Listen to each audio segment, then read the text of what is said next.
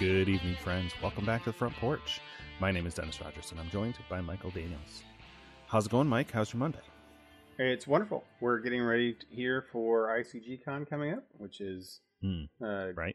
annual game convention that that I don't know. I wouldn't call it a game convention. I, I mean, it's got that in the name, but game get together is that what we call it? Is that what we call it? Game gathering Game game weekend. Yeah. Game party. of of friends. Usually, it's a, a larger thing that we have. Um, Game gathering. yeah, th- this year we're having to do it much smaller, um, which is unfortunate. We've Well, last year it didn't happen at all. So Correct. The last two no two two years ago we did have it. We had it right before the pandemic started. Yeah, it's the last last social thing that I did before I remember because we were all in the just kind of still like whispers and rumors and washing our hands while we mentally quote the Picard intro from Star Trek. exactly. Uh, so those who who, who aren't uh, who are kind of newer to the show, we uh, have a game weekend with. I mean, we have we have a couple friend groups we have, but uh, one of them is a bunch of people we have that are all over this the country, right? I guess all over the state, uh, Illinois, uh, Indiana, and I I think of that as your friend group. sure, yeah, even though a, a lot of them know me now, as- you know, from coming to ICG Con and especially from the podcast. But the the the the Trotsky group, as I call it, Yeah. is our is our shared friend group. I actually n- have known some of them longer than I've known you, right. uh, and didn't know anything about ICG Con until I think after we started the podcast. Yeah, sure. It's Um, it's uh so it's a but, thing yeah. that started about I would say about 15 years ago. So now we're actually on our 13th or 14th year. Um, right. And it was uh, made up by six friends uh, of of mine, of which I was only like kind of uh, acquainted with. Um, and they were a group of people up in Indianapolis um, who had Mhm. started, who had wanted to play games, but had been kind of loners. Not, I mean, most a lot of gamer people are loners, but you know, like Right. moved to town for whatever reason in Indianapolis and wanted to find people to game with. Uh, so two of them had started a, like a message board group of people who play games, and then once a month they would meet and play games like D and D or just board games. Um, Mhm. And so they and they they um, they were they young at the time, early twenties, early to mid twenties, and they made it a stupid name called uh, Indie Cool Gamers. Right? Just it, was- it was very lame. Uh, I know that's your favorite part of this story. I really hate that that part of the story. Um, but anyway, they they uh, so they made it that, uh, and they played for a while. Um, I had gotten out of gaming, if you could, people can believe that, um, and had not had that. Got into like raising a kid and a family and college and et cetera, et cetera. Oh, Yeah, you became a you became a normie, Yeah, a filthy casual. Exactly, all those terrible things that you know. We say we lose some along the way. I was almost one of those casualties. Um, but lost lost a lot of good men out there. We did, and women. And I, um, I, what my, our, I used to play games a little bit with uh, a friend of the show, Bill Haig, and um, Mhm. he really, it's really funny. He really wasn't a gamer either, like through high school when I knew him or anything. I think he just started playing because he met me, and then we played.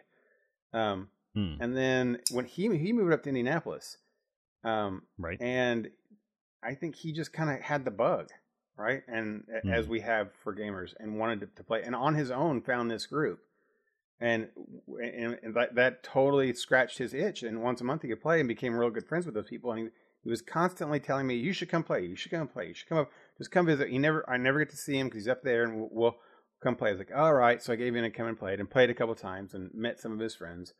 Um, and uh, two of the organizers, uh, a lady by the name of Heather, Heather, and a guy by the name of Dave, and uh, had a good time. And then I came for several months in a row, um, and then got invited to play like on a Saturday game, you know, at nights and stuff. So I would come play, and it, it didn't really grow, but there was like six of us that were always coming all the time.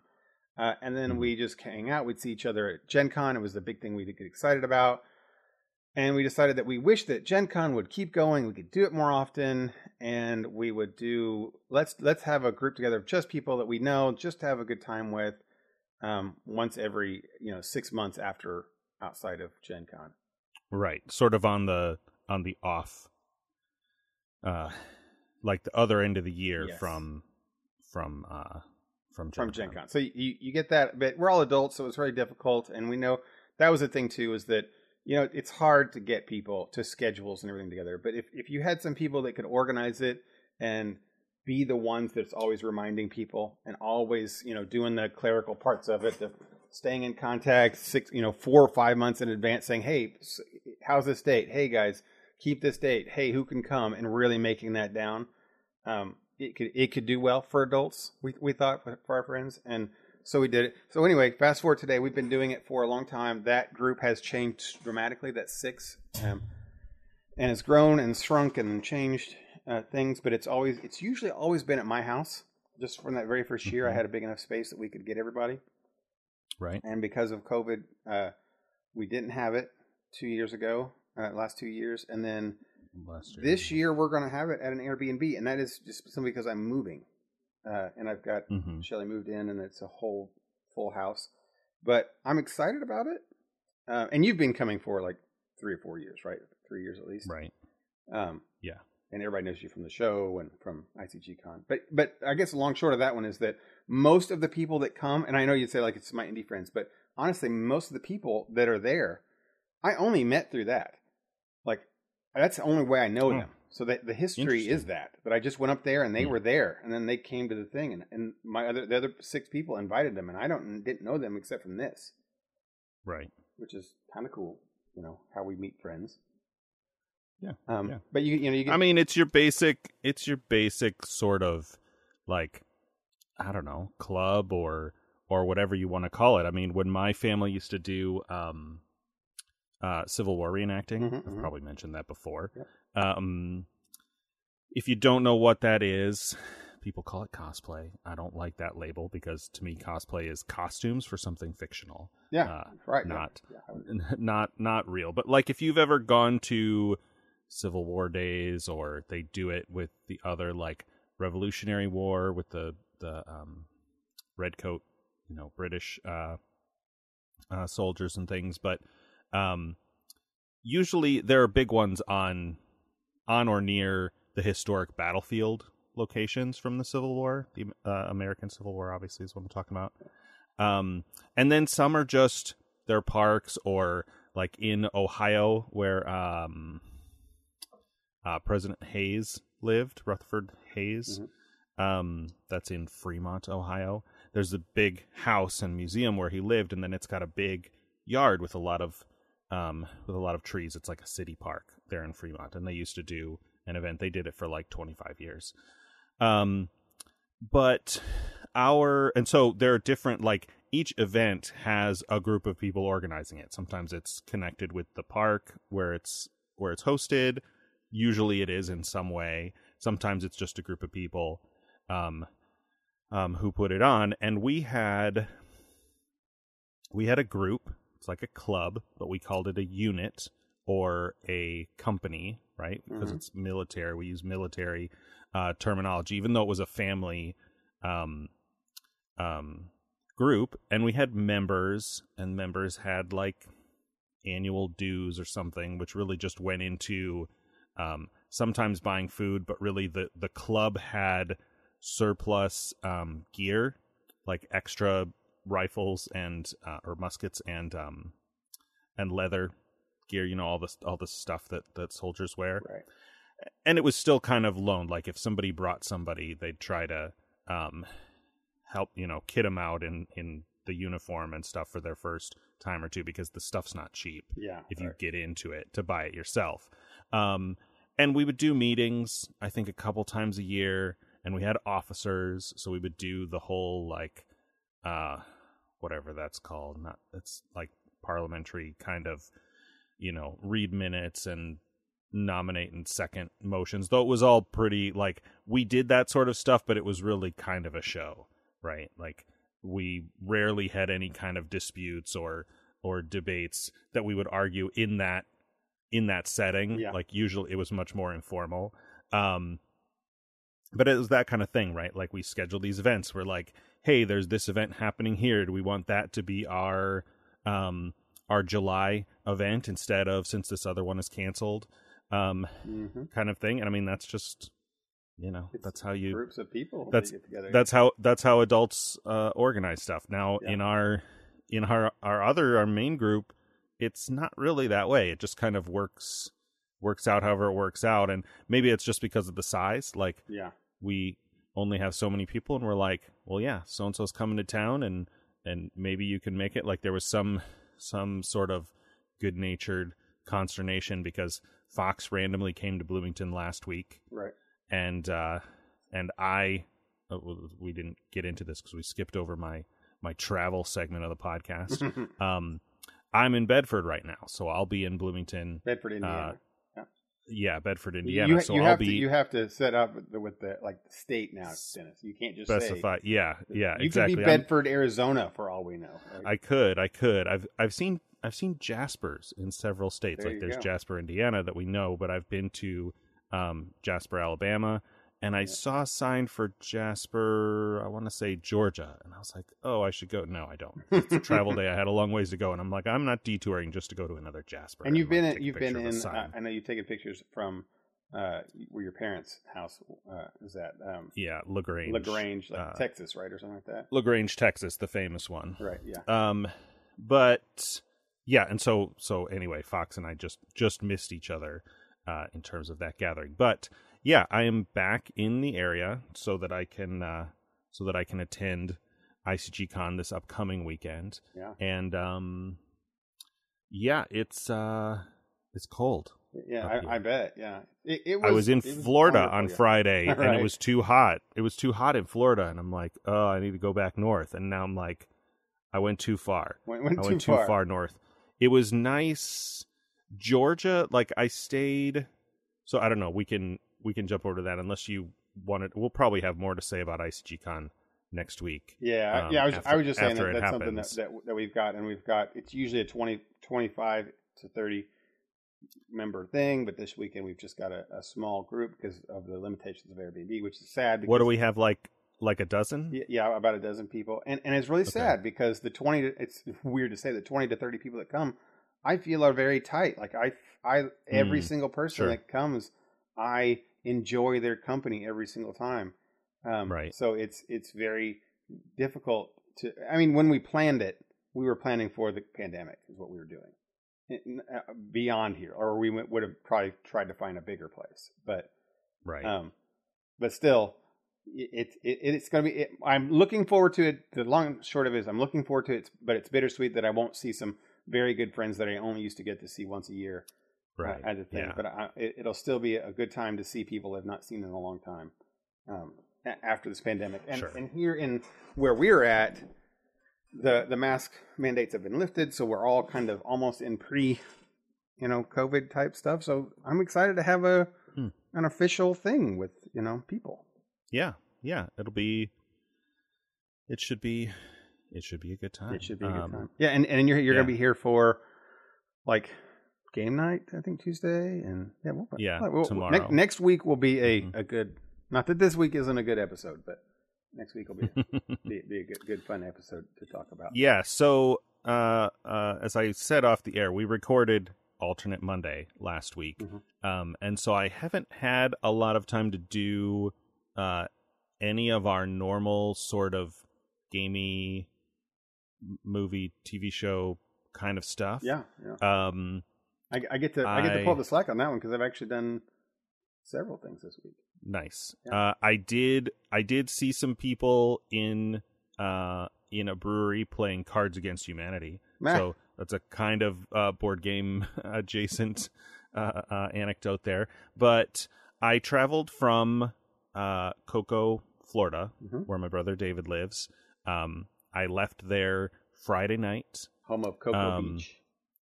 Near Cocoa Beach. Yep, that's right. Uh, Sarah and I went went down into Cocoa Beach, went to the famous Ron Jon Surf Shop, Yep, yep. um, where everything's expensive. and and it's Um, like the biggest tourist. It feels like the biggest tourist Yeah. trap ever. yeah, big tourist trap. Um, But you got to go. And you got to go. Everybody's got to go. yeah, yeah. Go and I got a shot glass and they gave me a sticker. Like, what do, Nice, I, what do I do with this sticker? Um, and yeah, I stayed at that same campground in in Florida on my way out, which is about two and a half hours from David. No, I want to say before we get off the Ron Jon topic, I always found that Oh. Ron Jon Surf Shop is based. I think it was started in Cocoa Beach, and Cocoa Beach does not have a big surf thing. Like it just doesn't have Right. surf. Right. Yeah, there's not. I mean, people do it. We went up to. it. We didn't go to the beach down there. Uh, the day before, we went up to uh, Playa Linda, if you know where that is. Um, that's in the in the um, Merritt Island Wildlife uh, National Wildlife Refuge, whatever the acronym is for that. The the national parks uh, uh, do, and so I uh, I stopped in there and got another stamp in my passport book. Oh, good. Yeah. yeah. Um, national parks passport book. I'm sure there are people yelling at um, me about Florida not being a surfing state, but you know, whatever, man. Right. Once you've Well- seen surf on the West Coast, yeah. Yeah, I mean, p- there were people trying to surf at Playa Linda, but it's not. Yeah, it's a smaller ocean. It just doesn't get the waves that that the Pacific gets. Yeah. Uh, Um, but Ron Jon Surf Shop, one of the biggest known surf shops, is Right. in a place that doesn't seem to have a lot, a lot of stuff. So you go there for all the surfer stuff, but which was great because we watched um, the surf show like uh, last week or so. The surf So- surf movie. Yeah, that's. Uh, I posted this in our in our Discord channel. They had the uh, sex wax. Mhm, Is that mhm. what it's called? Um, I didn't buy that, but I did buy a sex wax uh, air freshener. So now my car smells like pineapple, which is kind of strange. it's great. Um, but yeah, so I left Florida Friday, uh, or well, Saturday morning. Um, I stayed Saturday night in Atlanta. Um, Hotlanta. Hotlanta. It was when I got there. It was like eighty, and I'm like, this is this is pretty warm because I stayed overnight at a brewery. Um, really cool place called Steady Hand Brewing hmm um, on the north side of downtown Atlanta. Um, they're in like an old uh, industrial park, so they've got all this space, and there's like old, you know, derelict railroad tracks running through where they're you you know some kind of factory or whatever. But they've got all this space, so they do harvest host. I think I've talked about that program I, before. I want to interrupt Um, to say for our listeners, a little thing Dennis posted while he was on that trip was the best thing about camping at a brewery is that you don't know whether you're drunk or you parked on a hill, which I laughed out loud about. oh, that's that's true. That's true. I It's like, did. that's really good. I did do that. That's been an interesting. So I've I've said before that I'm you know mostly sticking to RV parks because I want to still uh, have everything plugged in so I can you know work on my computer and everything. But when I'm traveling between some distances, I do Harvest Host, which is a program where you can stay someplace overnight for free, but it's always some kind of business, so you're expected to spend some money there. Um, and the first place I did this was a was a farm, and so I you know cooked on the um cooked on the stove and had a little campfire and stuff. And every time I got in and out of my camper, it was all rocking and shaking because I hadn't put the the stabilizer jacks down. Those are um, like scissor jacks on the four corners of the camper. Um, and so after that, I was like, oh, I need to put those down everywhere I go Mhm. and um in Pensacola I stayed at a brewery and I did that, but I really hung out in the brewery until like 9 p.m. and then got in the rig and you know read for a little while and went to bed pretty early. And I'm like, if I'm not moving around and cooking and stuff, I don't. It, the you know the camper can shake around and it's not that big of a deal. Right. I always, you know, it's this thing like I go back and forth. Um, I just said the the parking lot at Steady Hand Brewing was really big, but it was also really uneven. And so I was on a hill, and I'm like, you know what? I'm gonna hang out in this brewery and drink, and then I'm gonna come out and go to bed. Like it, it doesn't matter. And then I had the same problem. Like it wasn't that I didn't have the jacks down, though that definitely didn't help. It's that I was I was definitely on a slant, and so I'm like, what am I? When I'd get up to go to the bathroom or whatever, I'm like, am I falling in the in the thing? Have I drank that too was- much here, or right right which you know it's it's a brewery like it's expensive to get to get very drunk at a brewery but um no of course the the actual like that's the joke with parking on a hill the actual best thing about camping at a brewery is that i can enjoy the beers and then go right to my bed without having to drive I, yeah, without- right? or or or spend money on an uber or anything or Lyft. Even better, you got your you got your house that you pull right up to the to the brewery. Exactly, exactly. And it's you know it's it's always cool to like hang out and talk to you know either either other customers or people that work there. When I was in Pensacola, I was the only person camping, so you know I talked to the owners of or the owner and employees of the of the brewery. In Atlanta, there were at least two other um, campers also staying there. Um, on on like both extremes. One had a big um, what they call Class A, which is those campers like if you think a um, like a tour bus for a for a band, like the big, really big um, you know, single unit camper. Oh, yeah, yeah, uh, a motorhome, and the other was a really small, not really small, but like one that's basically just a bed on wheels. Um, the box, kind of you know, with a sort of teardrop uh, shape, which teardrop is its own whole category of camper.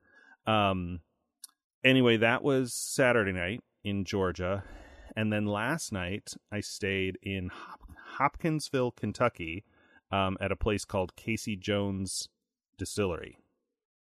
Okay. Um, and it's a it's a moonshine and bourbon uh, whiskey distillery. Um, and there was uh, there was one older couple staying there too. They were on their way back from uh, from Arizona, Quartzsite, going up to Michigan. Yeah, because they had Michigan plates. I was like, "You guys from Michigan?" Mm-hmm. Uh, they're actually staying tonight. They told me at another uh, Harvest Host in Martinsville, which is north of north of Bloomington. And I was like, "Oh, maybe I'll see you guys on the road because we're basically going the same way." yeah, right. Um, yeah, and so so that was fun. I got to do a whiskey tasting and you know meet some people and one of the best parts much... about traveling around like that doing that stuff. yeah yeah meeting people going to going to different places seeing different things and apparently for me experiencing the wide uh, range of, of, of weather temperatures uh, between the south the southern states and I don't I don't even think like southern Indiana is not north but it's north compared to Florida which I guess everything is but yeah, and and, and uh, it is worth saying that it was also very warm here last week. So it was like 72. So the fact that it's 72 up here means that all your, of course, it was a heat wave down down where you were at. But uh, yeah, as soon as you yeah. decide to come back up, it goes back down to 40s. So right, well, yeah, that's how Midwest works. Um, so pivoting off that one a little bit, I I got to do a couple things this weekend while you were on your adventure on your adventures on the road. Um, I got to go see the new show, The Batman, uh, this weekend. Hmm. I don't want to talk about it too much because I know you haven't seen it yet. Um, right. But I can give a spoiler thoughts that isn't influencing in any way, very hands off.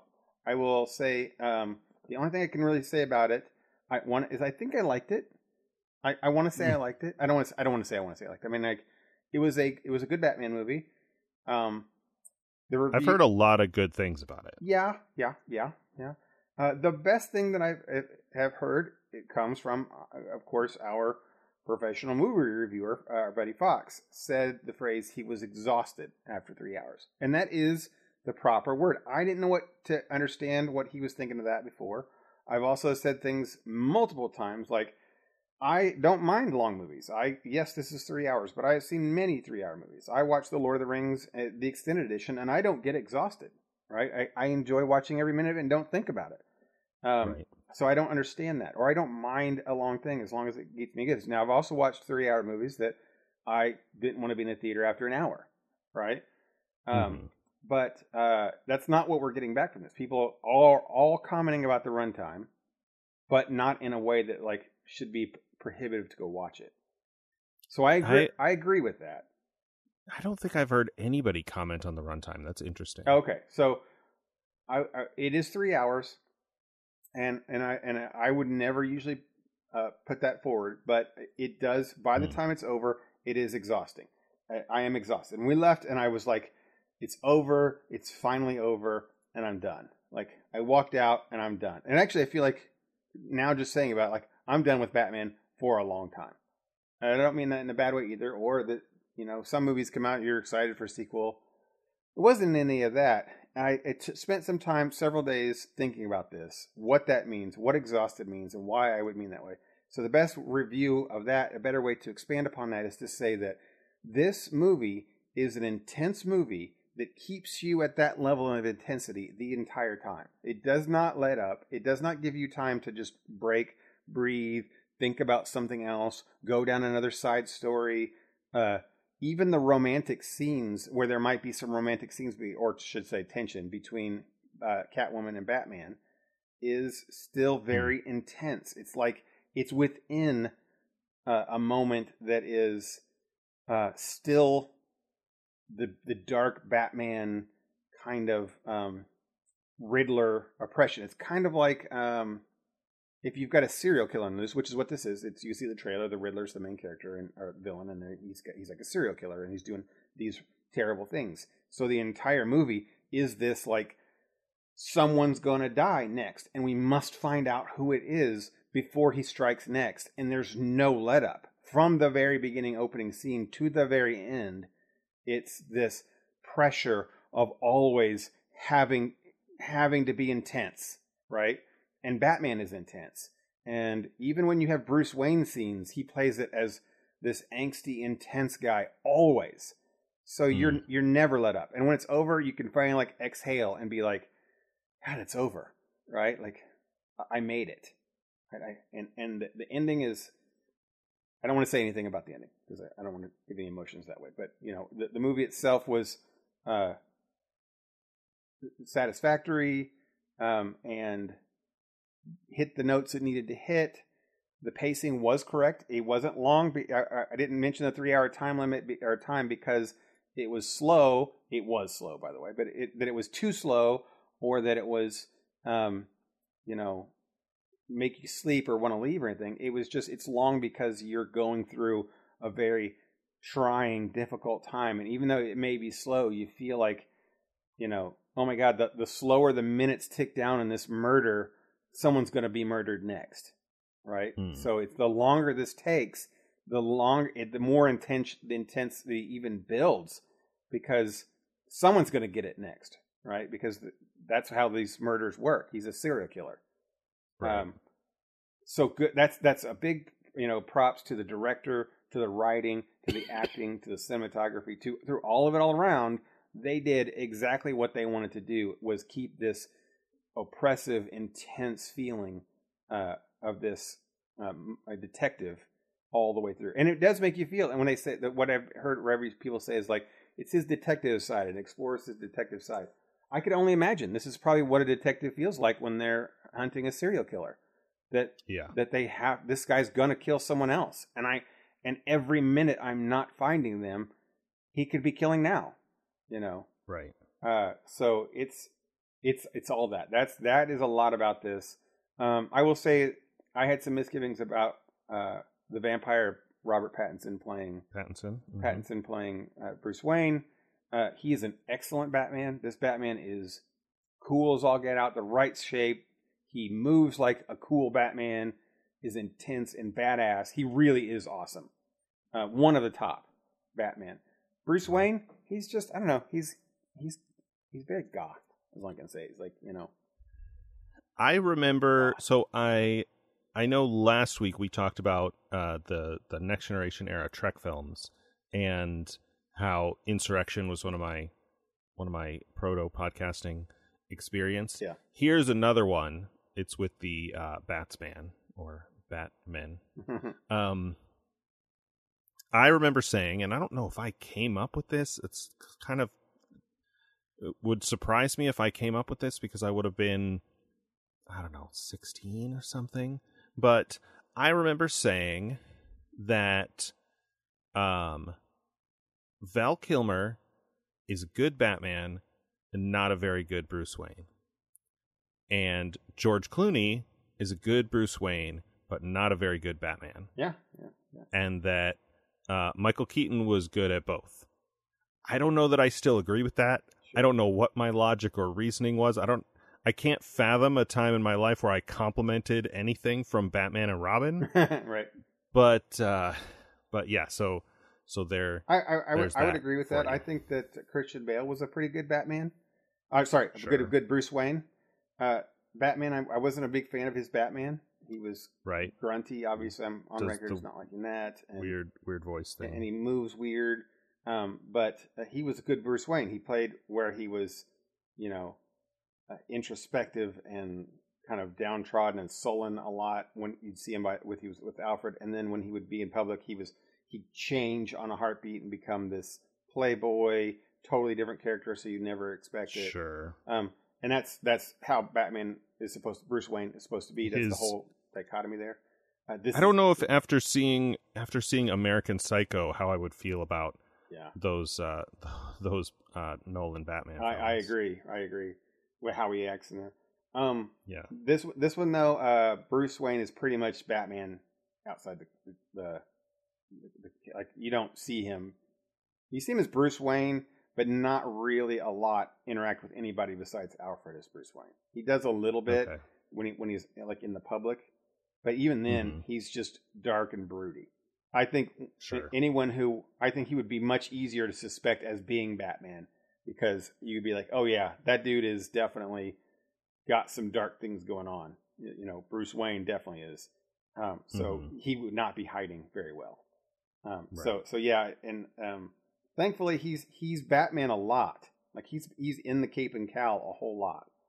Um, so that that wor- works very well. Uh, Catwoman, the, the actress that played Catwoman, um, she's uh, the daughter of um, Lenny Kravitz. Zoe Kravitz is her name, and Oh, Zoe Kravitz. yeah. Denise, uh, the girl from the Cosby Show back in the day. Um, Aquaman's ex-wife. Uh, she is excellent as Selina Kyle. Totally excellent. That we've had some Hmm. great Catwoman throughout the years. I thought every portrayal of Mhm. Catwoman we've had from Batman is great. This one's another good one. Uh, What about Halle Berry? Oh, yeah, right. I've not actually. you know, I only watched like the first thirty minutes of that movie. I I watched that movie and I don't remember anything about it. exactly. Yeah. So I take Except it back. Not all of maybe- them. there's a scene there's a scene where she goes to a bar and orders a white Russian with no vodka and no Kahlua. She just wants a, a cup of cream. So stupid. So stupid. Because she's a cat, get it? That's so stupid. Uh, that is so.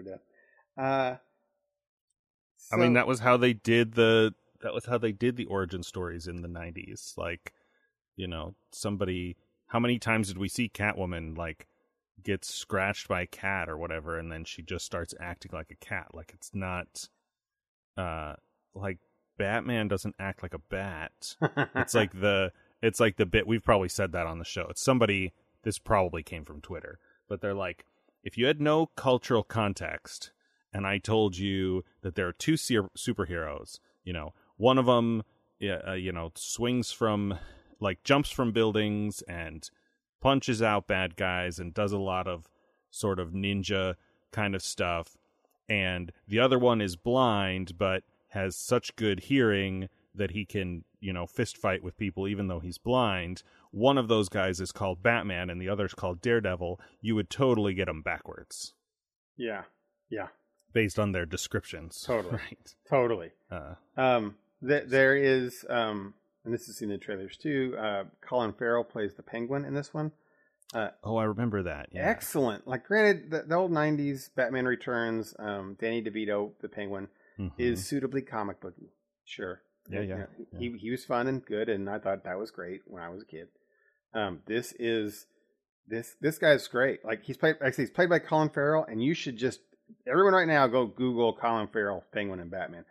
There's no way you can see Colin Farrell in that. Like he looks right nothing like him. And when he's talking, acting, uh, everything. They've got prosthetics on him and everything. He doesn't even. It's like I don't know why they didn't just pick a totally different actor, but he's phenomenal. I mean, he's totally really great. Um, like uh like jared leto in um gucci house of gucci yeah, yeah, you're right. Yeah, it's it's crazy. It's crazy. This it's like they just wanted his acting skills and uh, without you know and put it in a different body. If they could do that. that's what Right, the way this yeah. looks. It's totally unrecognizable in any way in, in every scene. Not one moment did I see Colin Farrell in that. Um, but what a good thing! Like for for a crazy ass um, comic book character called the Penguin, like this one, like this characterization of him was real well, like real well. I didn't watch the Gotham series, which I hear has got a good one, but man, this guy's Mhm. got like a scarred face, a sharper nose, and you know, and he uses that that nom de plume as his calling card type stuff. And you you Mhm. get it. You're like, oh yeah, I can see how some guy that kind of looks like this and is feared and is a mobster could could use that name and use it as a, a weapon instead of you know a, a, a put down. So yeah, he Right. he does really good. Um, so yeah, uh, do I recommend the, the movie? Yeah, you you should go watch it. I had a weird thing though, Dennis. I said Okay. Shelly said she wanted if she could watch it. I think this is kind of her movie. She doesn't like superhero movies, but you know, it's a crime drama, and she Crime loves drama, those. yeah. Loves Mhm, loves mhm. those, and I think she would. But the three hour intense time, I I recommended to her. I said, you know what? I think you could watch this at home. I think I know it's Sure. got. I'm always for the cinema scene, cinema stuff, but this is one that you could watch. And if you don't like the intensity for three hours, you can stop, go get a drink, pause it, Take a break. yeah, take a break. You know, clear your mind. Take a breath. Honestly, take a breath, and then and then go on. Um, and that would be okay, um, because it's just not. You know, that's not for for everybody. Um, and Yeah. and it, for for some people, it would make the movie more enjoyable, probably. Um, so yeah, Does it does it compare at all to um uh Joker? The um uh, it it does in its Joker, pacing. the movie Joker. It does in its pacing, but but not in its feel. Um, you're right that you, you're. It's good good on you for bringing that up because that was how some people compared it. Um, no, I would say it's not. The Joker. The Joker was like a slow descent into kind of madness. That you know, Mhm. you already had madness, and then you slowly got into the craziness type thing Yeah. and where you ended up at the end at the end of the road you felt like you you followed this person on its madness trail this one's not Mhm. that at all this one is just you're already you already start in the middle like the the there's no origin story for batman or the riddler they're already who they are at the beginning so it's kind of like Okay. starting in a series of movies and you're on episode two or three um so there there's none of that there's none of that I mean, there's some character, you know, movement, you know, within the characters, Mhm. but but that's not that's not uh, you know the the aim of the story. So no, I, I would not. I would say that, that while the Joker is a a slow descent towards madness, this this one is not. This one is a story with these characters in an intense, realistic kind of scene uh, for the most part. Uh, Okay. Yeah. So yeah, good, good. And and I don't want to use the G word, but gritty is definitely dark and gritty Mm. is this one.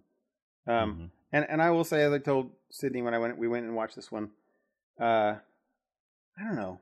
I just Batman's great. We, I'm glad that we keep having Batman movies, but it's nice that Marvel keeps making different movies. You know, you get Guardians of the Galaxies one day, then you get um, Winter Soldier the next, and then you get like all different kinds of characters and movies and and stories. Um, DC has a huge array of characters.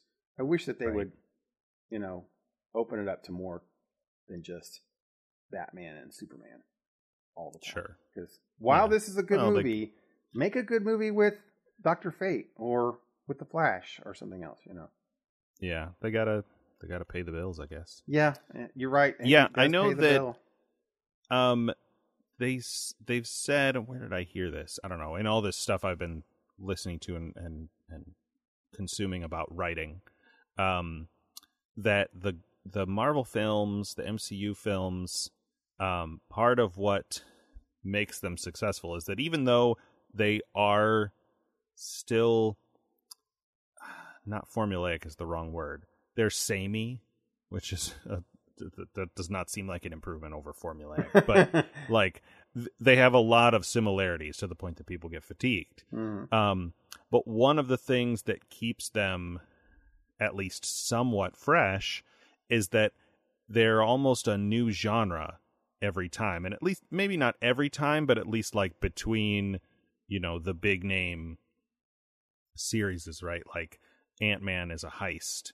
And, um, what is, uh, like, well, like uh, Winter Soldier is a spy thing. And yeah, Winter Soldier is sort of a is sort of a spy thriller, and um, you know, I'm I'm not going to think of any of the other examples or like Spider Man now, has a, is a high school coming of age type thing, and coming of age story. yeah, Um, Yeah. um, it, it's it's got yeah, yeah.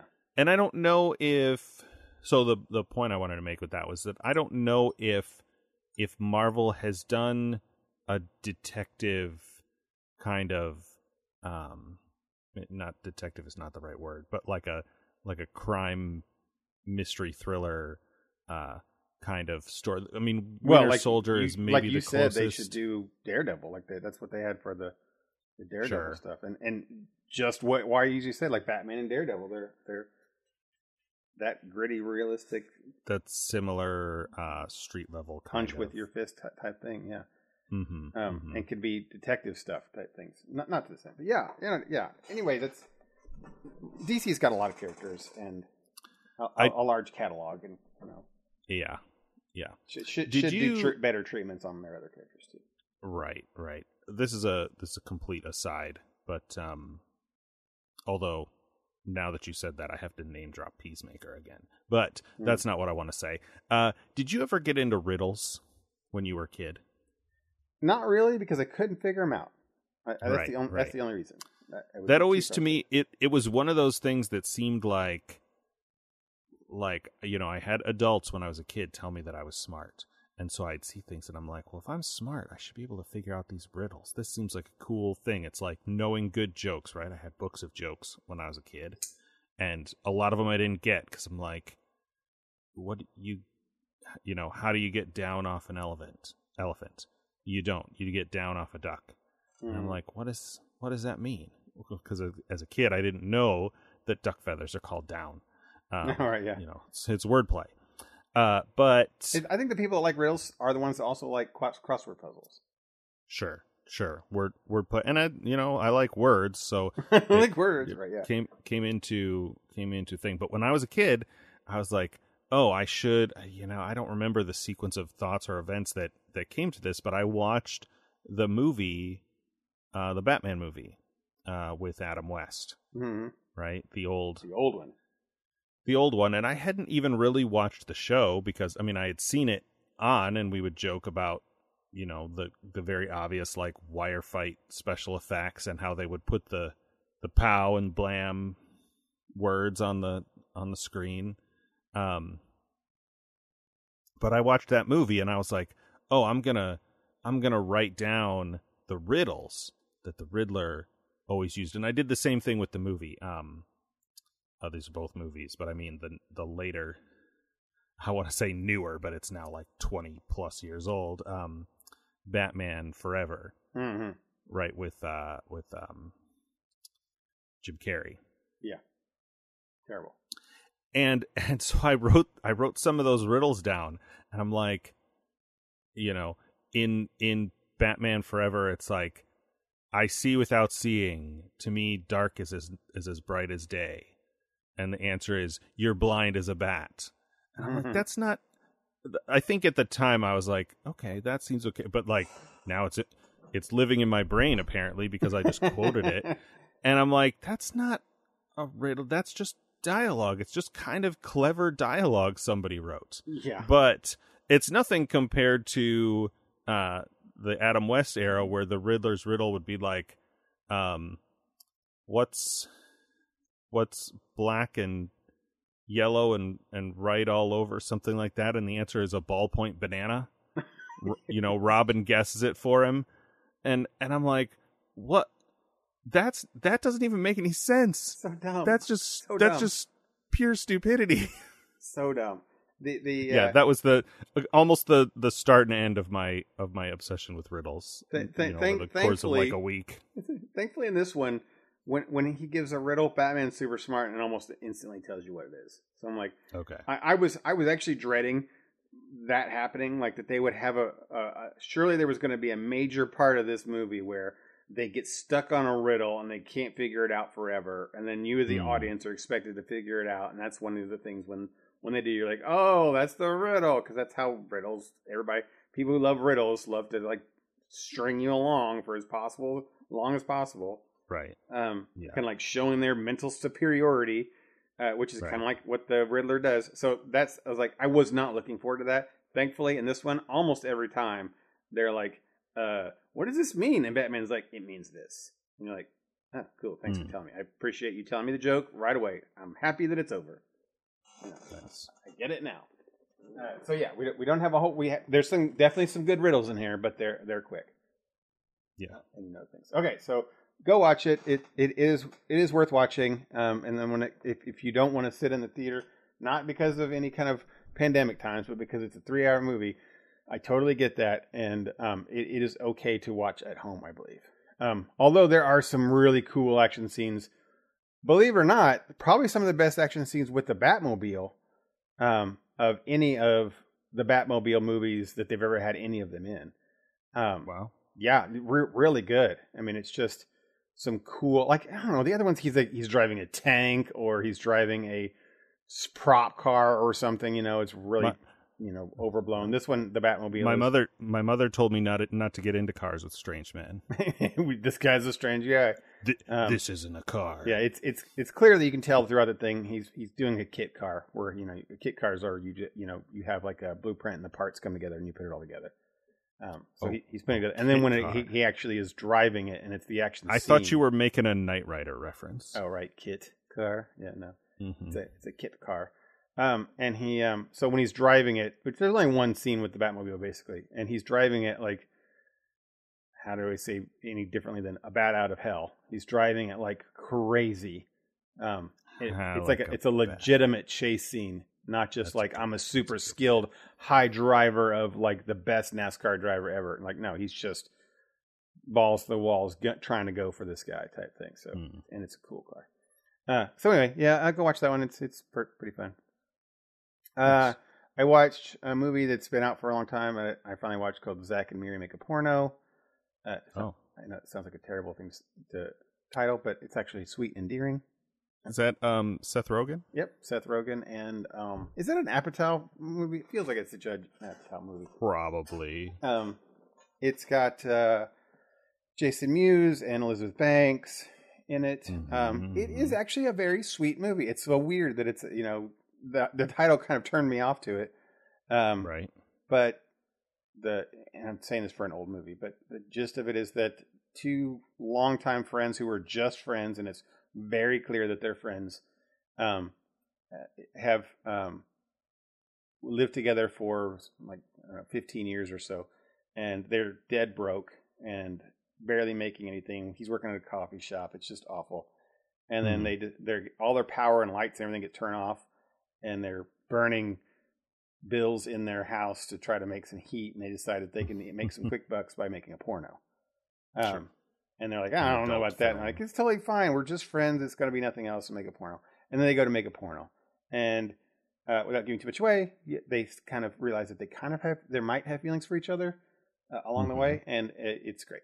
So um, it's a sweet, it's a sweet movie that I didn't expect to be a sweet movie uh, with some, Nice. with some comedy in it. I really enjoyed that one. Uh, Space Force season two started, and I know you weren't a big person fan of that one, but I had the I- guilty pleasure of it. I liked it. I liked it well enough. It's it's weird. I I've seen the first episode of season two. Yeah, Um, I I like it. I think it's gotten better. Um, I, I watched the first three episodes. Uh, I, mean, there's definitely it's there's a weird sort of mix of of acting talent, right? Because Totally. you've got totally. you've got Steve Carell, who, by all accounts, is both a master of the craft and also just a just a genuinely good person. I Right. mean, you wouldn't. There, there's no chance The Office would have been as successful as it was without without him. For as much of a you know sort of horrible, cringy character that he plays, especially at the beginning, right. like his real personality shines through and when you see you know i, I gush about the office too much but the the like good genuine emotional moments of that show are when michael scott really becomes steve carell um, Right.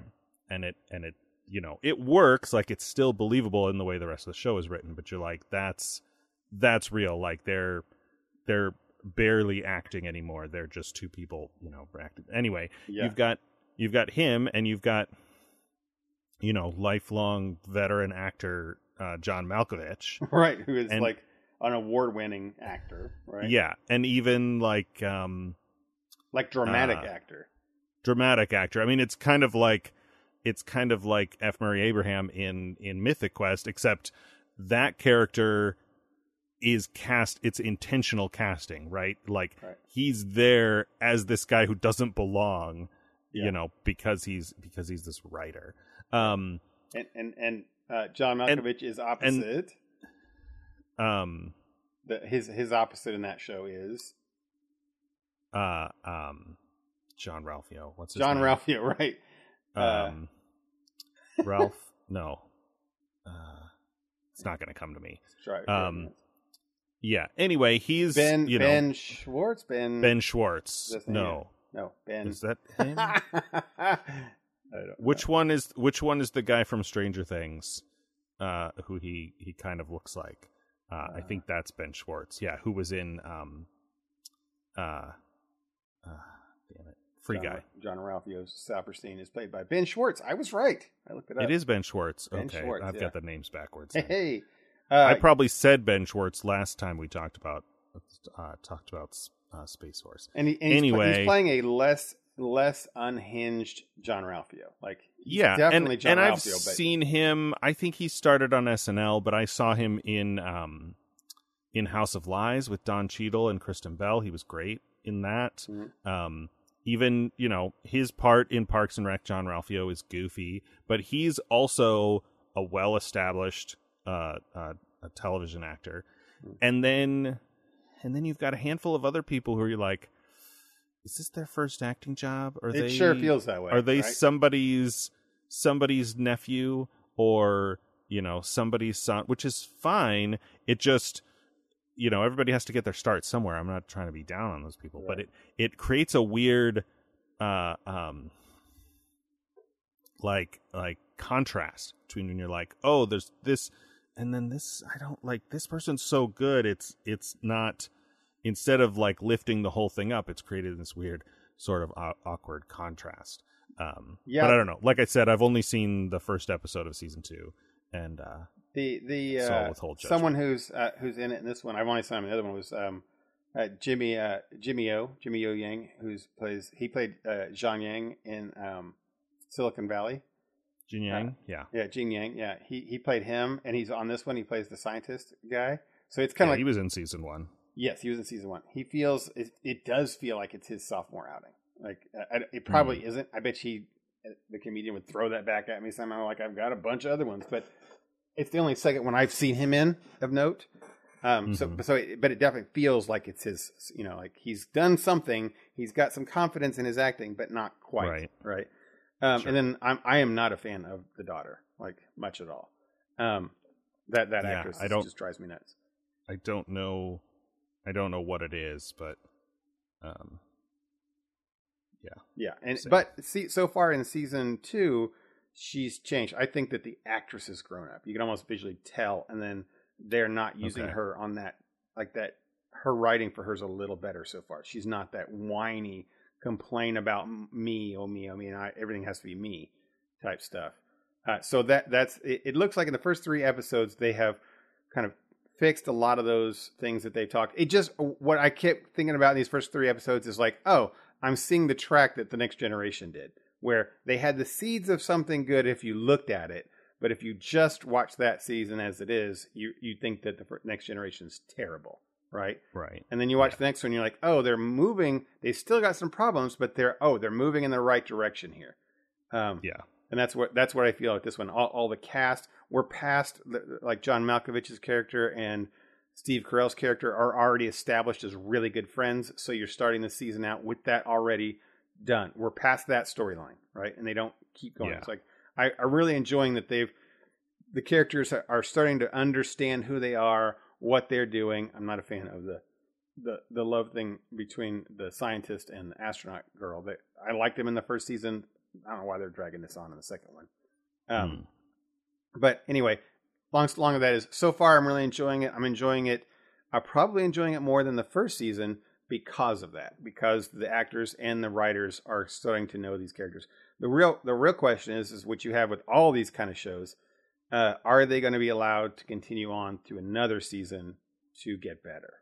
Right. I mean, you. Right. You, I was watching, as I always do, Next Generation just last night, and I'm always, you know, 30 years on, or whatever, 40 years on, or whatever it is, uh, still amazed at, at how like season five and six just turn corners. Like 4 is Mhm. good and, three is pretty good, but like five and six starts to become where every every episode is just an amazing episode where they are Mm. in their prime, right? Right. And, and you're like, that took them five years of a of a, a company giving giving them chances more and more and more. You know, Right. I, I, I it's hard to see that happening in this day and age, right? I mean, maybe you've got companies like Amazon and Netflix for a long time just like throwing money at people.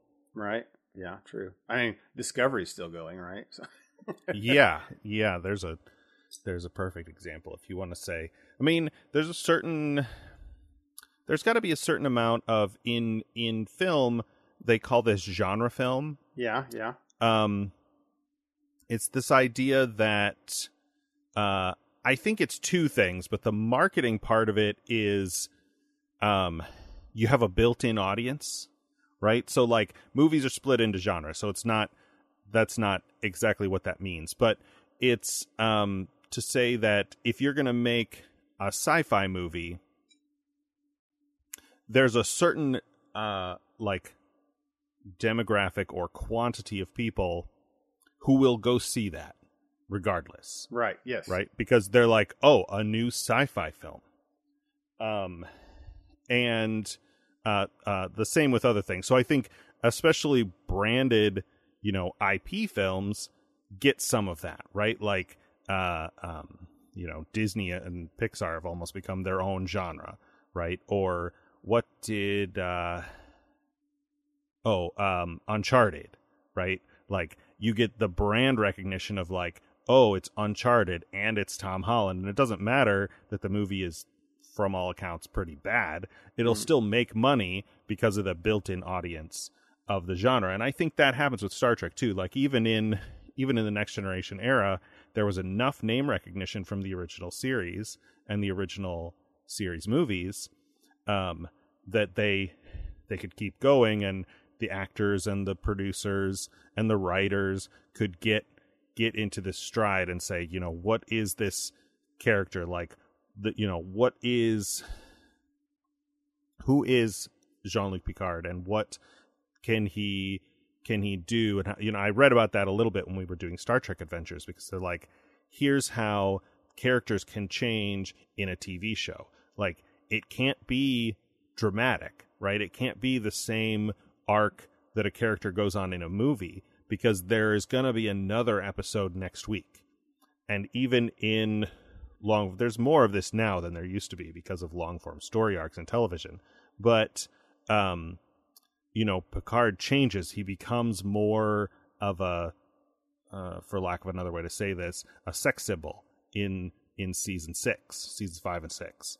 Um and he goes through some stories like uh like the inner light when he lives this whole life in that in that probe and learns to play that flute and all of that stuff and then I later think, in I think same that's season five as well. I believe.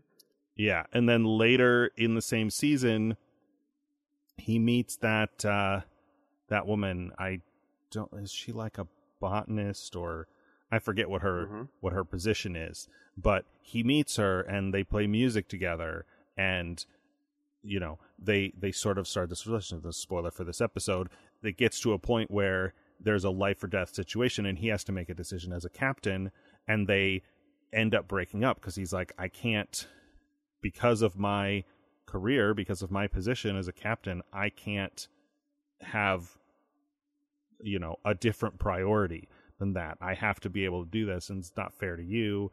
But you know, because of the you know the baby steps that that the character of Picard went through throughout that season, he changes little by little to become a slightly different person. Like if you didn't watch all those episodes in between, you would see him and go, he's a little different than he was before, but he's still Picard, right? Right. He's not a drastically, completely different person um, from you know season four right or But- whatever. but but he but he has like had that the actor and the writers and everybody has developed him from who he was in episode one season one to Right. to where he is there and that's that's something that when i watch this space force thing going back to that i can see like i like it's i know it's a comedy just like you know parks and rec and the office are i'm not comparing this to that but um it's in that genre that Yeah. you can see like this has got that potential. They they have it's it's a comedy that has character characters in it that you can like, right? You know, you you care for these people that they're going to keep having a space force, you know.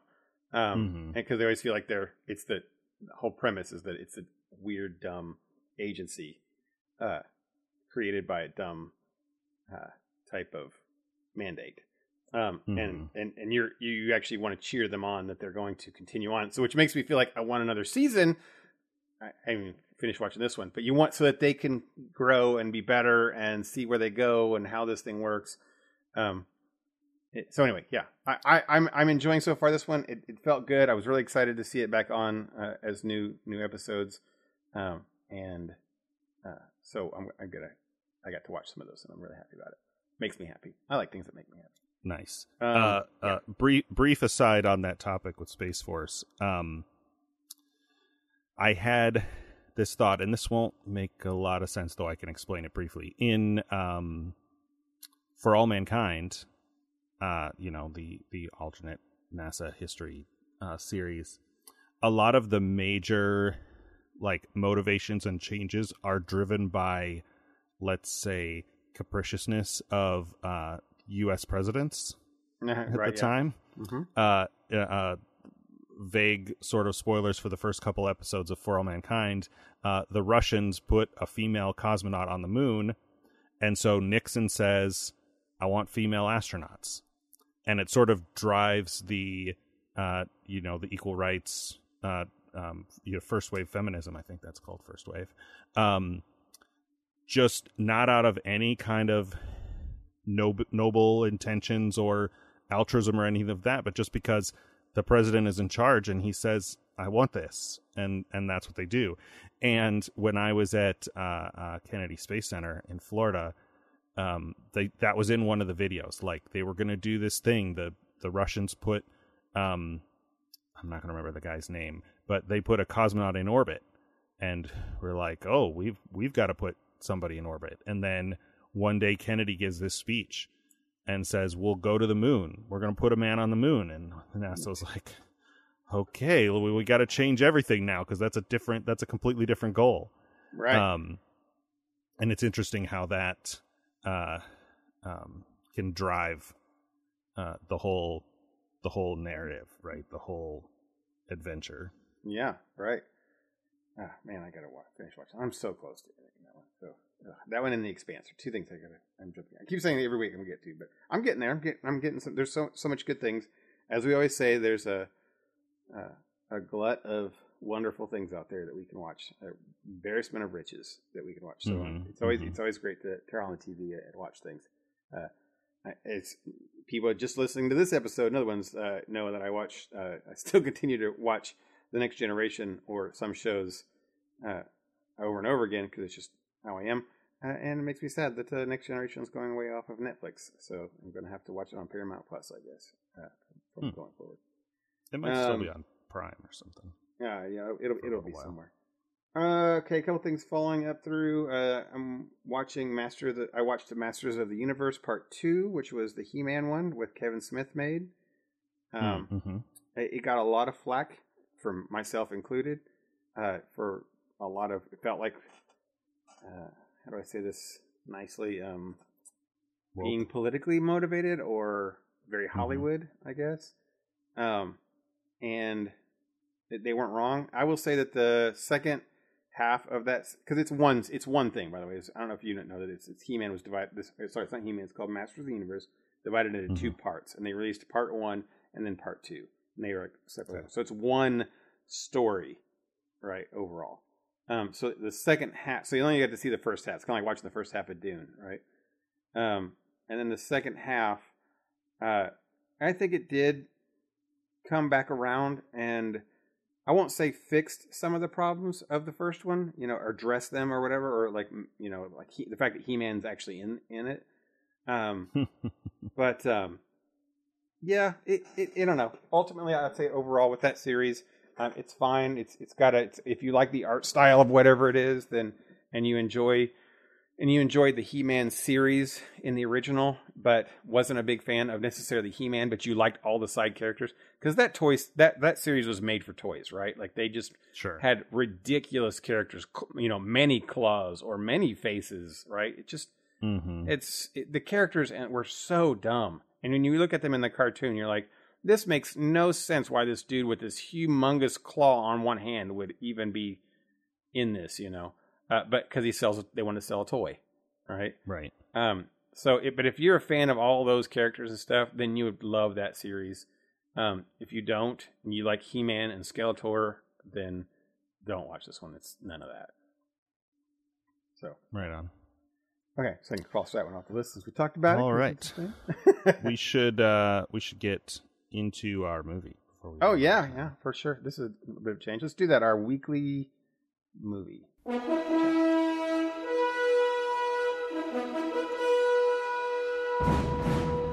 All right. Once again, I don't have IMDb up in front of me, but uh, we're talking about Silver Linings Playbook, which is a weird title. Um, Mhm. I understand why it has that title, but But it doesn't make sense in general. Yeah. it wasn't. It wasn't uh, name dropped. Wow, this movie's ten years old. Wow, really? 2012. Uh, Wow. Bradley Cooper and Jennifer Lawrence, Robert De Niro, and other people that you've seen in things. Oh, yeah, there, there, there's a lot of people uh, in this one. Julia Stiles. Yeah. Yeah. Uh, so you had not seen this, right? Nope. Nope. And you did you and you didn't know much about it. I'm assuming. No, I knew nothing about this. I know that um, Jennifer Lawrence did a movie that was uh, time period. I might be thinking of American Hustle, Yeah, which probably. was 2013, which is maybe why I had these I had these confused in my mind. Um, let's see. Trying to decide where to draw the line on spoilers here. Mm, so Um, I, I I will also add to this before spoilers is that Yeah, when I had first watched this, I also had not known anything about it or knew what it was at all. Um, Yeah. And I can't remember. I think it was one of those. Oh, I got nothing else better to do when this is on, and I'll watch it. you know, right. type things. I wonder. Yeah, that doesn't tell me anything. Uh, so I found this movie for the first whole whole first act. I don't know if it's a three act story, but for the first third of it ish, whatever, first half hour, maybe maybe almost forty minutes. Uh, stressful, incredibly stressful. Oh, t- Um, tell tell me why. just a lot of like awkward, ineffective communication, which you know, I, I said earlier that I like words. The thing that I really like, and you can, if you're a long time listener to the show, you'll know the things that I that I really really love. Stuff like um, uh, Violet Evergarden and uh, a Silent Voice. Those are both anime examples, and I'm sure that if I think long enough, I can find a, a, non-anime uh, example of that. Um, one of the things that can really cut through for me emotionally and just from a sense of really appreciating something is is you know really really effective communication um Sure, yeah. And And the these two do not have that for a while. well well even before so there's a whole p- part of part of that was there's a whole first introduction of his character before we even meet Jennifer Lawrence right. character uh, uh Tiffany and you know he's not communicating well he's just saying whatever he thinks he's kind of bulldozing over people his his parents are doing this weird sort of may you know the, the like almost bipolar switching between um and I shouldn't I shouldn't just drop bipolar in a movie that is uh very centered around uh mental Mental health, yeah. illness and mental health um but but this dramatic or or drastic switching between like walking on eggshells and and almost kind of like uh like bullying good natured bullying to to try and like get him to to improve or or in some way and then of course the there's the thing the trope which i think is a trope now and i don't know this movie is 10 years old but this like they're they're um um giving him these pills right that he's Mhm. supposed to take and he's of course not taking them Right. and i'm like i'm like boy this was a thing i feel like every movie that presents or represents somebody in in a mental hospital which also might not be the right expression for that um shows them like oh they're going to give you these pills but if you hide it like this you can spit them out in your drawer or you could whatever and like i know for years probably decades um you know it was it or at least seemed fairly common that uh that uh, um people were over medicated right? Oh, yeah, know yeah, right. the, the way to say that. It's like you know diet pills in the 50s and 60s and stuff like that.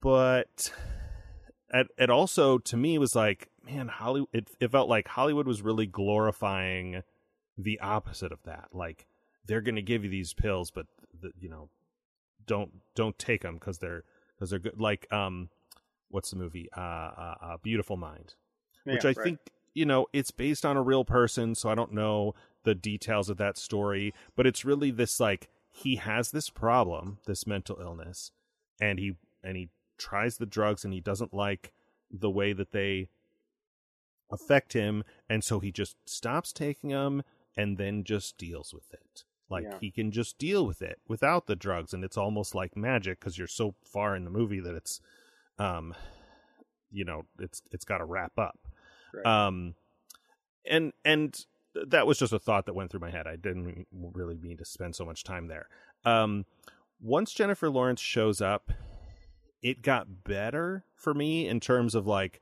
okay um there's there's stuff happening on the screen now that i am able to enjoy Yeah. where everything everything up to that point was like i don't like this i don't know i don't like that why are they they need to they need to back off him like it's a, a different character than I've than I've seen Robert De Niro play. Like Right. he, he plays it very well, but you're like, what's going on? Why is everybody? It's like like his entire family plus his best friend. Everybody just seems like they're about to lose it at any moment, Yeah. constantly. Um, and I'm like, this is this is stressing me out. I don't like this. And, and I, Um, thi- I think I think that beginning. Now that I've seen this the second time, I, I wanted to comment on that. Was that I think that's like trying to to to put it as like him from his kind of perspective Yeah, that, yeah. that you know, or someone who has this problem that no one knows how to deal with somebody who's dealing with these kind of issues, and they Sure. are all terrible. And and he probably feels that way too, like you were feeling. Like what the heck, man? Like the brother does terrible stuff.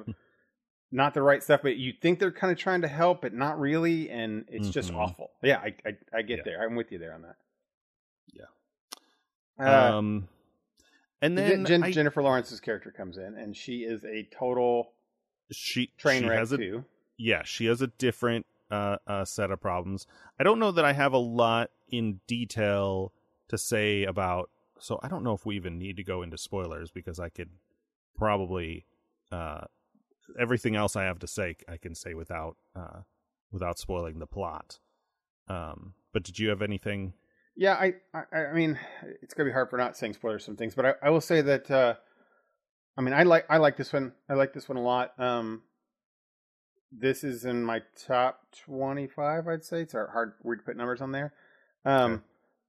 and it's the reason I say that is because it it it's a good mental. I, so it's hard. Mental health movies are hard, right? Because because mental health is so wide ranging and difficult to to Yeah. one person is not the same as another. One treatment doesn't work for for another person. Medication, not medication. One med, you know dose. It's just such a crazy thing, and to, have a, a story about it you know doesn't always given by actors who may not have those things it's very difficult to Yeah. convey um, and i thought don't. this one did a good job of two people who had problems uh, and were had some really emotional i was trying to explain it to, to shelly has emotional trauma that they went through, Mhm. and and have because of that they have um, had these mental issues, right? That that caused them these problems.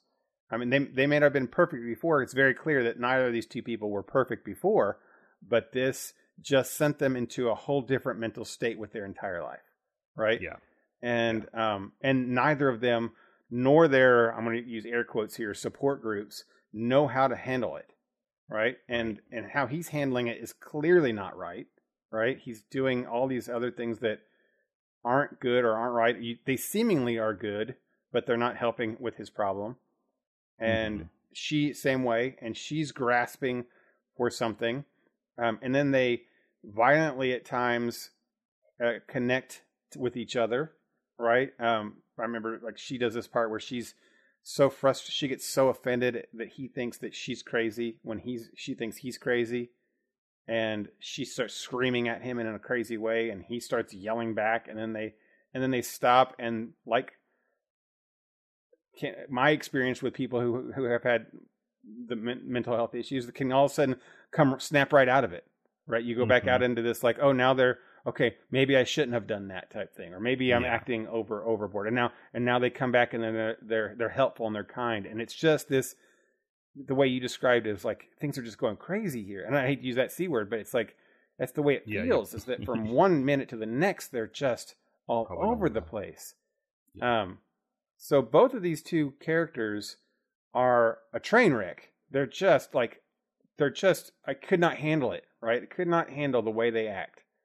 Um and somehow they come together in so many scenes um that i feel are sweet um or genuine and hurt hurtful but genuine when he's dealing with his ex-wife nikki.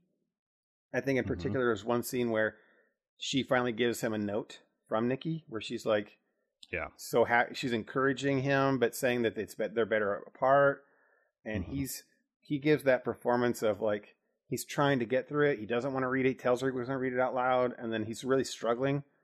Um and she's the actress behind her. Jennifer lawrence is giving this performance of paying attention but scared but supportive but not knowing she's supposed to be or knowing you know awkward kind of all at the same time. Mhm. and that Yeah. whole interaction and it didn't and it ended with like him just having to leave and her wanting to kind of give support but not really knowing. And it just ended right. I was like that's that felt very real there Mhm. you know? Um and and but they still the two of them shared that moment. And he knew it when he opened the letter with her there and she knew it giving it to him and she even says something like i know it's going to be hard if you know if you want to talk say it out loud right and he even says i'll say it out loud so that i can work through it if you don't mind and she's like okay so they kind of like know that there's this huge mental emotional thing that that's happening right here and they're both going to be here for it Right. um, and it doesn't Yeah. have to be some great big crying breakdown. It's just that they were there. And then that relationship, that becomes kind of a part of their relationship. And then as things happen, they're on this crazy, difficult, emotional journey that doesn't have always a perfect ending. Mhm. And it's messy, it's sloppy. Um, and I obviously, here's spoiler if you want to go into the spoiler part. It, it ends kind of sweet, right? Where they can, you know, open up with each other and have some kind of healing. And it's it's not over, but you know, um a lot of breakthroughs. And I also I think his story, you know, as, as the way he is and then when you see his flashbacks and stuff with the school and what he kind of went through um it was just a, a huge shocking moment for me uh watching that like holy cow some of these things I like to put like I always try to put myself in the person's shoes, Mm. I guess, Mhm. or or at least my my character's point of view. So um, this one had to do with infidelity, and there was infidelity in um, uh, the space movie we were watching for all mankind, and so I, the the character Mm. I tend to point of view character identify with in that one was cheated on. Spoiler for all for mankind, and that and that disturbed me because I was in that mental space. And then that's what how this was too. I kind of was identifying with Bradley Cooper's character, not identifying with him, but he was my point of view character. yeah, yeah. And then when he went through that, it was very disturbing to me, and I could have empathy for that. and it made me fe- have feelings, right? Of like, this is what happened to him. This is what he did and how he dealt with that. And Mhm. and that's clearly not right. But who am I to say? You know, I, I didn't even know. I just kind of paused after watching that and thinking like, what would I do? I don't know, right? You know, this is what this guy did, and then to see, and then after you realize that and see how his family treats and and how people around him treat him, and some people call him crazy or talk about him when he's in the institution or try to give him tips. I just want to say like, you have no idea, buddy, right? Uh, yeah. yeah, it's like when you're, it's like the the stare. I've probably said this before because I heard it somewhere. It's like if you go to jail for six months and then a a friend tries to relate to you because they watch Shawshank or something. Um, Right. There's just no no comprehension, and it seems to be a not trope is too strong of a word, but it's a it's a trend in this kind of movie to drop you in in media res and gradually sort of drip drip feed exposition to explain the character. So you start out like, why is he this way? Why is he such a dick or whatever? And then you gradually get the backstory and you're like, oh, okay. So now that sort of makes sense. Like, I mean, that's uh, it's it's frustrating to watch, Mhm. but it it's still better than you know i don't know somehow dropping all that in exposition at the very beginning right and then and then Yeah. walking you through um it's sort of taking you on on a little bit of of that emotional ride It, it, ma- Um, it makes you question, like, because you know, you see the perspective right of that of everyone else. Like, this guy looks is crazy, or this person is odd and weird, and you think that, and you're 100 percent in their seat, and then all of a sudden it's switched in the middle of like understanding the person, and you start to not to say feel bad about yourself, but it it gives your own as a viewer sense of enlightenment that like, oh, maybe I should think twice about being that person, you know, or who Right. they are. Yeah. And there are definitely there are definitely plenty of these plenty of moments in this movie um where you can identify with uh Bradley Cooper and and his family to an extent like the kid trying to write a paper on him or whatever and like getting in his face with the camera uh and stuff like that. I'm like hey is somebody gonna uh i'm gonna give us a little little profanity here i'm like is somebody gonna beat the shit out of that kid because Right. Yeah. because he needs it right now Right. Like, yeah. they're having this they're having this intense like family you know domestic disturbance and he's like is this a bipolar episode he's knocking on their door i'm like where is it that they live that, that, that you know whatever Yeah. and it's you know it but it's written into you know specifically that way like you're supposed to feel frustrated like um robert de niro does when he sort of goes after him Yeah. right? you're like yeah yeah okay okay no this is not like what he's doing does not justify this overreaction like yeah. try Right. to- yeah. And and understand a little bit I- I- there's several there's several scenes like like that. It's a good one. There's in in this one that I enjoyed, which makes it one of my top ones. Because every other scene, there's something that has something to talk about, which we won't we won't spend much more time on this. But um, Right. when when he has um, he goes to the football game, right? Like Mhm. that that's such a great thing. He's just it, like it that scene the scene right before it starts with his dad coming upstairs, Robert De Niro, great actor. He does great acting in the scene. Comes upstairs and he's sleeping, right? It's in the middle of the day or something. And his dad has this whole thing about the football that is clearly a way for him to to to help his sons in some way that he only knows how, right? Mhm. and, and he his son i mean and he comes up and he has what can be kind of a heart to heart with him. And it, it's just rife with his wanting to mix it up with the eagles right? And with the Mhm. football team and his relationship with football. And he just doesn't know how to how to convey it but he desperately wants it to to speak words through football words right? Like he desperately wants to somehow show his his his support and affection through the words of football instead of you know normal human words so he tells his Right. son that and he has an emotional time and he tells him like i want you i really desperately want you to do this and then they go downstairs and he tells him about betting every single thing he's got on this game. And again, it's completely stupid, but you, you're like, I see what's happening here. The dad is just trying to show that he'll give his whole heart for this kid in a stupid way. But you know, and he and he sees it, and then he goes in the next scene that he goes and tells uh, uh, Jennifer Lawrence's character, and you, and then she has a kind of a fit, but not really, and, you, and you, it's completely justified, and you're like, what do I think about all this? This is all like a no-win situation for this, and then it goes mm-hmm. into the mm-hmm. football game where he's kind of enjoying himself, and there's a fight, and you're like, don't fight, don't fight, and he's like, don't fight, don't fight, and then he sees his brother getting jumped and, and beat up, and then he, he throws one punch, and the police come, and you're like, ah, all that is just a kind of back-to-back scenes about this guy trying to deal with the situation, this difficult emotional problem, mental problem he's he's having, mm-hmm. and it's just normal, everyday things with family, friends, and going out. That's very difficult and touchy and difficult emotional, and I felt emotional through all those scenes because of that. Yeah. Um, yeah.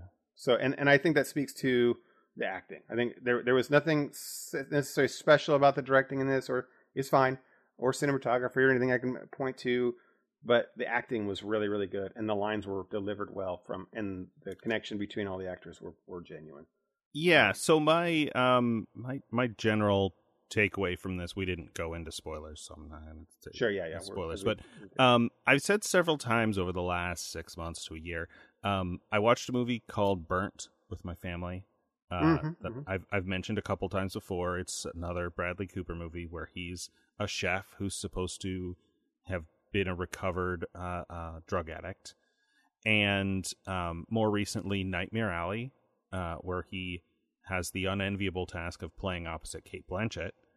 Um, and I think, I think part of my problem, problem is a strong word, but um, part of my bias or perception of Bradley Cooper is is just me. I think I had only really seen him do uh, these sort of romantic comedy um, uh, uh, films. Like I think of him as kind of a you know he and and and Matthew McConaughey and Owen Wilson all play kind of the same character mm-hmm. most of the time, especially early in their careers.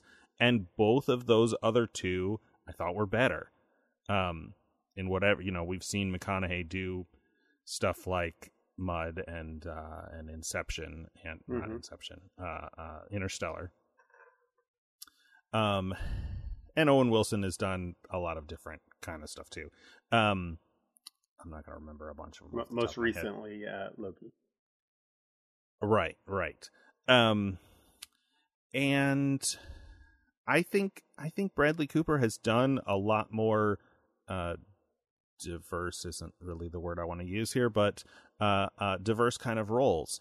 And this one this one flew under the radar for me. I said this off the air, but um, uh, I always thought Jennifer Lawrence was kind of overrated. Like she's clearly capable, competent actress, but when she did Hunger Games, it was like oh, you know, greatest big deal. And I was like, that seems just okay to me, which can right. make the like extra hype makes somebody or something seem overrated to me, and then I like it even less.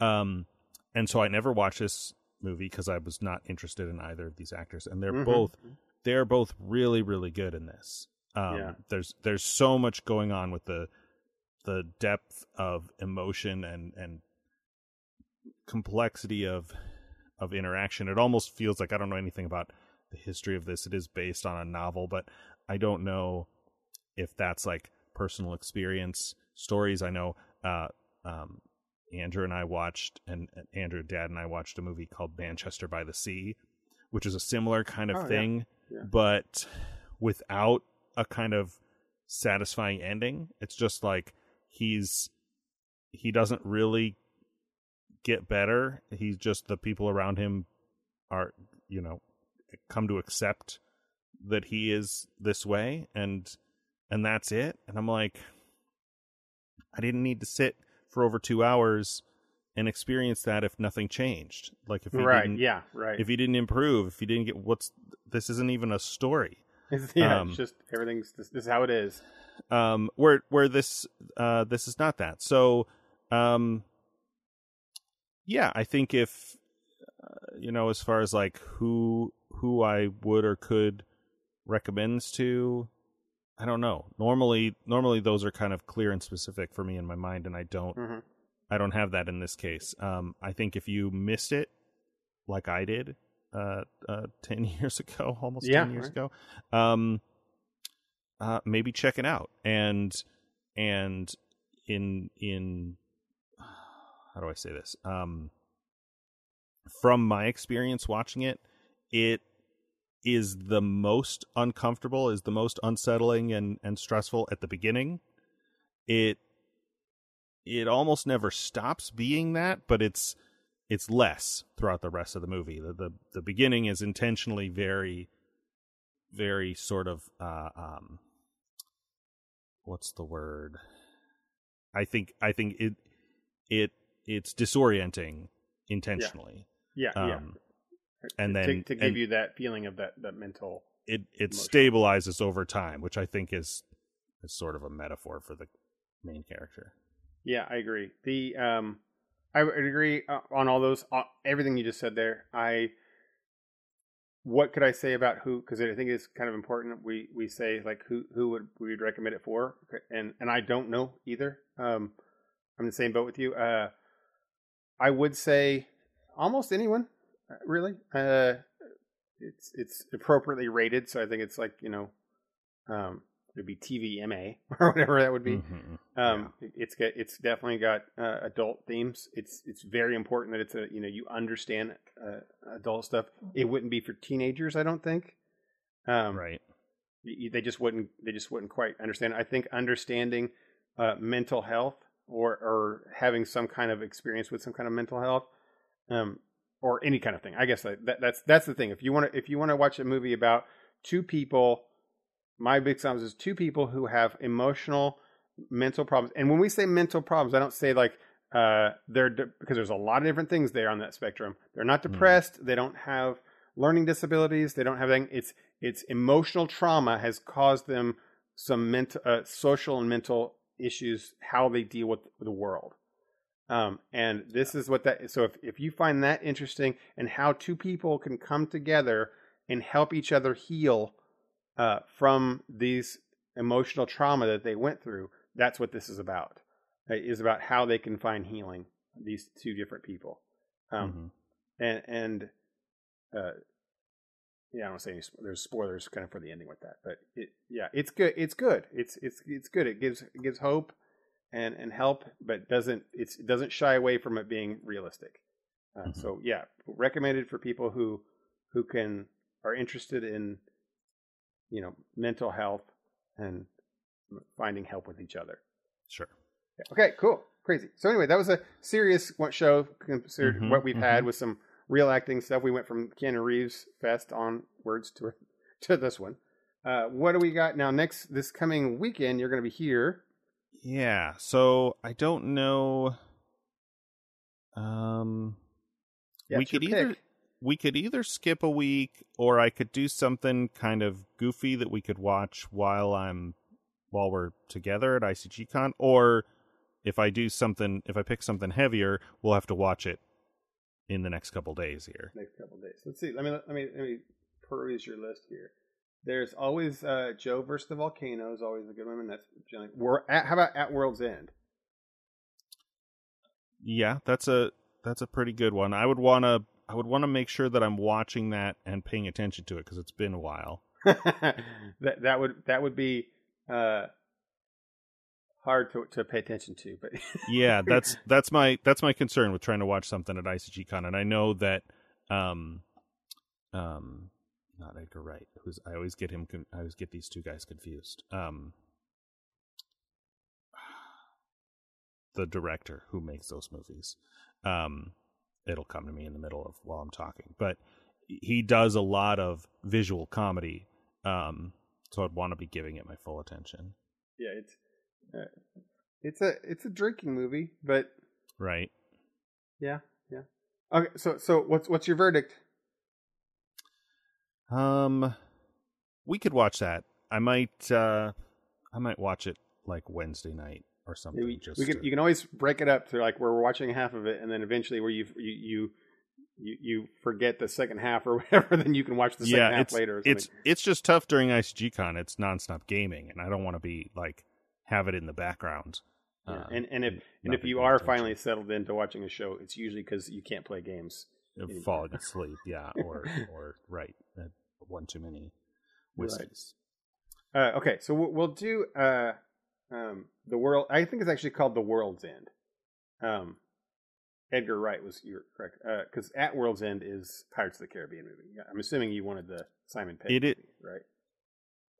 Yeah, why did I think the World's End? I think it's because it's World's End Tavern, and so I think that they're going they're going to be at that bar. Yeah, Edgar Wright. The um the other one I'm thinking of is Guy Ritchie. That's what's throwing me off. I was like, I was like, Mm, no, Edgar Wright is the one who made uh Lock, Stock, and Snatch. No, that's Guy Ritchie, and and these Simon Pegg movies are.